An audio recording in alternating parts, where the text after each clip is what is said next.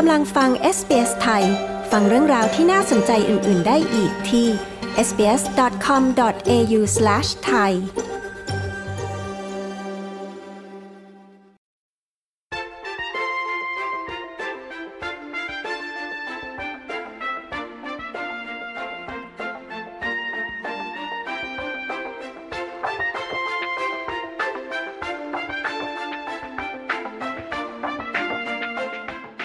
รือจักรภพแห่งประชาชาติก่อตั้งขึ้นในฐานะองค์กรของรัฐสมาชิกที่เท่าเทียมกัน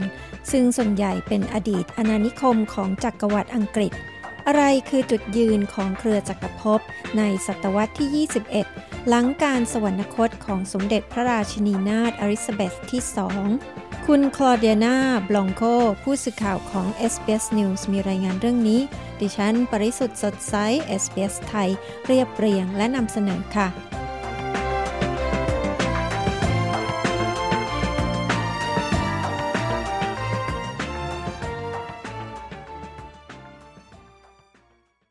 นวคิดเกี่ยวกับเครือจักรภพแห่งประชาชาติหรือ Commonwealth of Nations อุบัติขึ้นในช่วงต้นศตวรรษที่ 20 เพื่อตอบสนองต่อการลดน้อยลงของอำนาจจากกรวรรดิอังกฤษ เนื่องจากอาณานิคมต่างๆ เริ่มมีอำนาจปกครองตนเองในระดับหนึ่ง หรือประกาศเอกราชไม่ขึ้นตรงต่อจักรวรรดิในรูปแบบและในระยะต่างๆ กันไป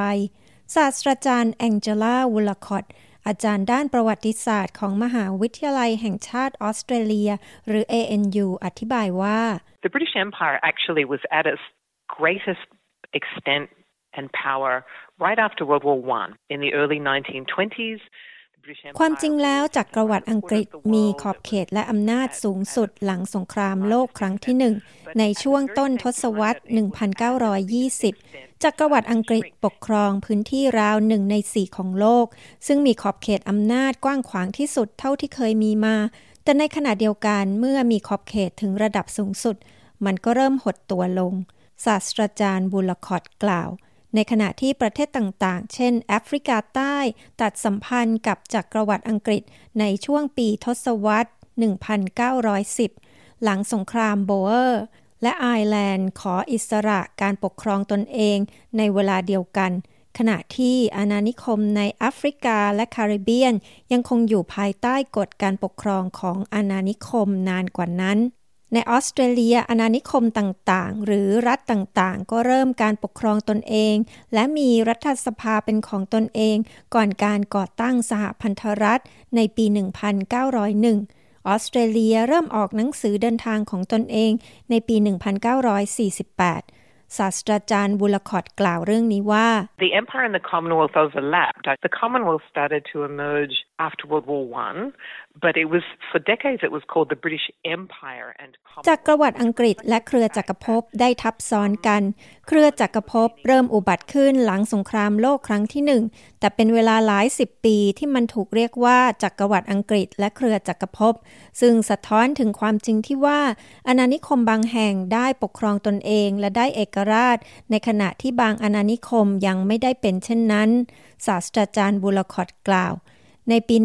1947 อินเดียและปากีสถานได้รับเอกราช ซึ่งส่งผลกระทบอย่างหนักต่ออำนาจของจักรวรรดิอังกฤษ และอิทธิพลทางการเมืองของอังกฤษต่อกิจการของประเทศอาณานิคม ดรซินดี้แมคครีรีอาจารย์อาวุโสด้านประวัติศาสตร์ของมหาวิทยาลัยซิดนีย์แย้งว่า เนื่องจากการก่อตั้งเครือจักรภพ เชื่อมโยงโดยตรงกับการรื้อถอนจักรวรรดิอังกฤษ จึงมีการตั้งคำถามมานานแล้วถึงอำนาจทางการเมืองที่แท้จริงของเครือจักรภพ Today it comprises over 50 nations, most of which are republics. ทุกวันนี้เครือจักรภพประกอบด้วยกว่า 50 ประเทศ ซึ่งส่วนใหญ่เป็นสาธารณรัฐ อย่างไรก็ตามมีบางประเทศในเครือจักรภพเช่นออสเตรเลีย ซึ่งเหมือนกับสหราชอาณาจักร คือมีพระมหากษัตริย์อังกฤษ เป็นประมุข ดรแมคครีรีกล่าว การเป็นสมาชิกเครือจักรภพนั้นเป็นไปตามความสมัครใจ และประเทศสมาชิกสามารถตัดสินใจเข้าร่วมหรือถอนตัวได้ ซึ่งดรแมคครีรีอธิบายว่า Most members of the Commonwealth now are republics, and they uh, decided to have a president.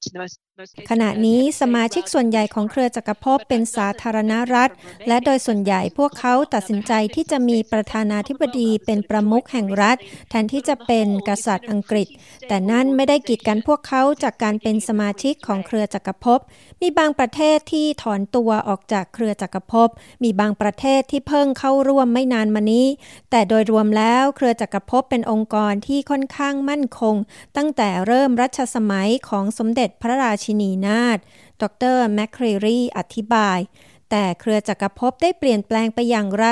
ในช่วงรัชสมัย 70 ปีของสมเด็จพระราชินีนาถอลิซาเบธที่สอง ศาสตราจารย์บุลคอดจาก ANU เชื่อว่า ความตกต่ำของเครือจักรภพส่วนใหญ่ เกิดขึ้นก่อนสมเด็จพระราชินีนาถอลิซาเบธที่สองเสด็จขึ้นครองราชในปี 1952 เนื่องจากอำนาจของเครือจักรภพเชื่อมโยงกับแนวคิดเรื่องจักรวรรดิ อย่างไรก็ตามในบางกรณีอำนาจการควบคุมดินแดนอาณานิคม ถูกโอนไปให้แก่มหาอำนาจอื่น ตัวอย่างหนึ่งก็คือฮ่องกง ซึ่งเคยเป็นอาณานิคม และดินแดนอิสระของจักรวรรดิอังกฤษ ตั้งแต่ปี 1841 แต่ถูกส่งมอบให้จีนในปี 1997 ศาสตราจารย์บุลคอดกล่าวว่า It has shrunk from what it was. I don't think it has the same kind of power or status in the world now. มันหดหายไปจากที่เคยเป็น ฉันไม่คิดว่ามันจะมีอำนาจหรือมีสถานะอย่างเมื่อก่อนในโลกขณะนี้ แม้ว่ากิจกรรมบางอย่าง เช่น การแข่งขันกีฬาเครือจักรภพ กิจกรรมทางวัฒนธรรม และกิจกรรมอื่น ๆ จะดำเนินต่อไป ศาสตราจารย์บุลคอตแสดงความเห็นดร.ซินดี้แมคครีรีอธิบายว่า ขณะที่เครือจักรภพพัฒนาขึ้นภายใต้รัชสมัยของสมเด็จพระราชินีนาถอลิซาเบธที่สอง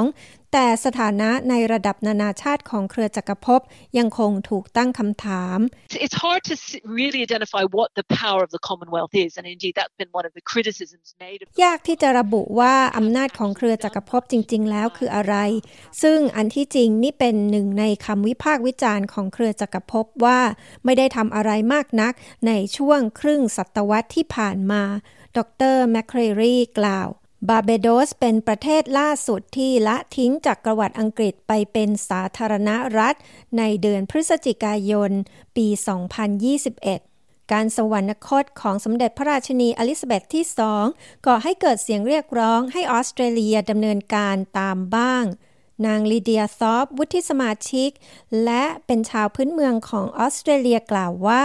ถึงเวลาแล้วที่ออสเตรเลียจะต้องสร้างสนธิสัญญากับชนกลุ่มแรกของชาติ และเปลี่ยนไปเป็นสาธารณรัฐ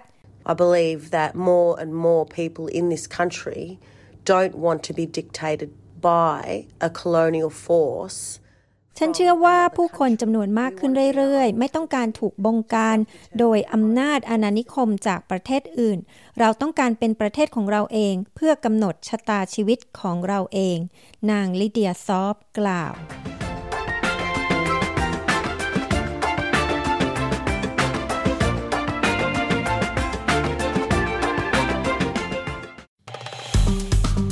กดไลค์ แชร์ และแสดงความเห็นไป follow SBS ไทยทาง Facebook